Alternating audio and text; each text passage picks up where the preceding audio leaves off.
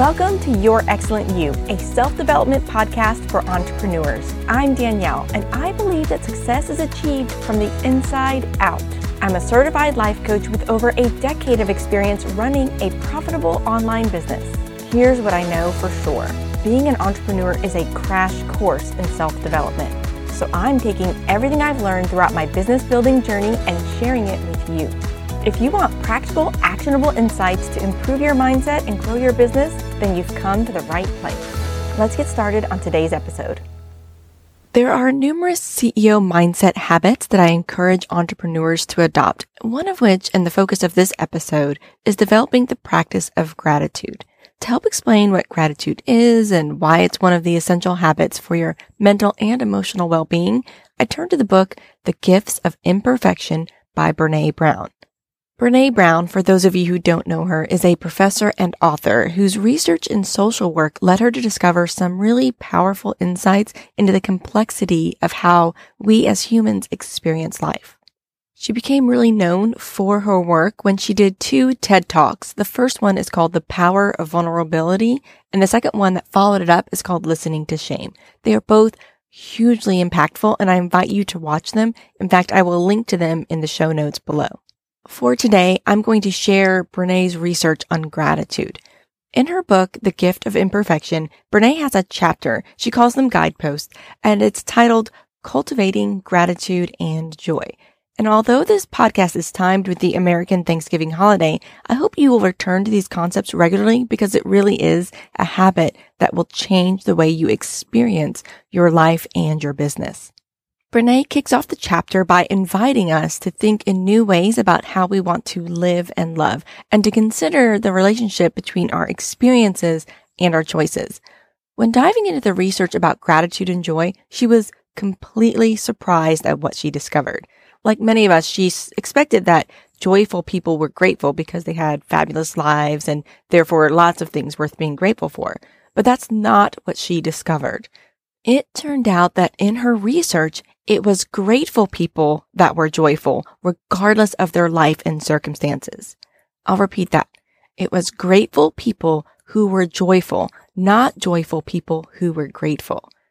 Now, this isn't semantics. It's a small but significant difference. And without exception, every person Brene interviewed who described their themselves or their lives as joyful actively practiced gratitude and attributed their joyfulness to that practice.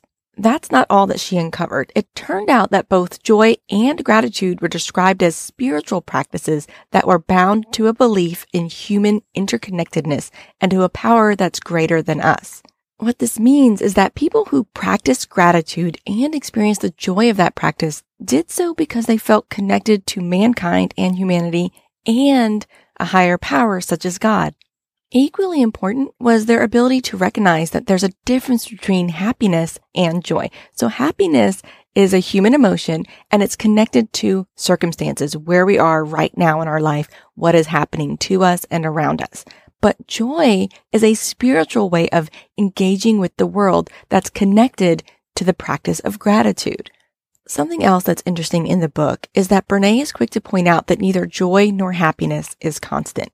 Happiness is attached to external circumstances and events, and it seems to ebb and flow as those circumstances come and go. Whereas joy seems to be constantly tethered to our hearts by spirit and gratitude. So in the book, she reminds us that it's important to create and recognize experiences that make us happy, but also cultivate the spiritual practices that lead to joyfulness, especially gratitude. What that really means is that while we can experience happiness and know that it will come and go, we can choose to live from a place of gratitude and have access to joy anytime we want. Brene wraps up the chapter by sharing the steps to cultivate a gratitude practice, but I'm sharing a modified version here on the podcast because this is based on my experience as a life coach, and I think there's a few things she left out in the book. I believe the first step is to develop awareness, not just in what's happening in the circumstances around you, but also learning to become an observer of how you emotionally experience the world. And this is really very critical for you to understand how circumstances and experiences are impacted by your perspective and choices. I call this stepping into the role of the compassionate observer. And this is just where you intentionally look at yourself and others, your circumstances, and all of the things that are going on through the lens of compassion and make observations about how you're thinking, feeling, acting in every moment. What you're really doing is watching for trends in those things and asking yourself if you like those trends. And you can do this by asking yourself questions such as, do I operate from a baseline of joy and gratitude? What's throwing me off balance? What behaviors do I want to bring back into balance? And are those behaviors leading to happiness or joy or both? The second step is to get deliberate. So there are going to be times when you're flooded with unhelpful versions of emotions. And I just want to throw in my common reminder that all emotions, good and bad, are valid and can be experienced in their helpful or unhelpful forms. When the unhelpful version of a negative emotion appears, such as fear, scarcity, anger, frustration, and so on, this is really just an opportunity to find gratitude and bring you back into balance.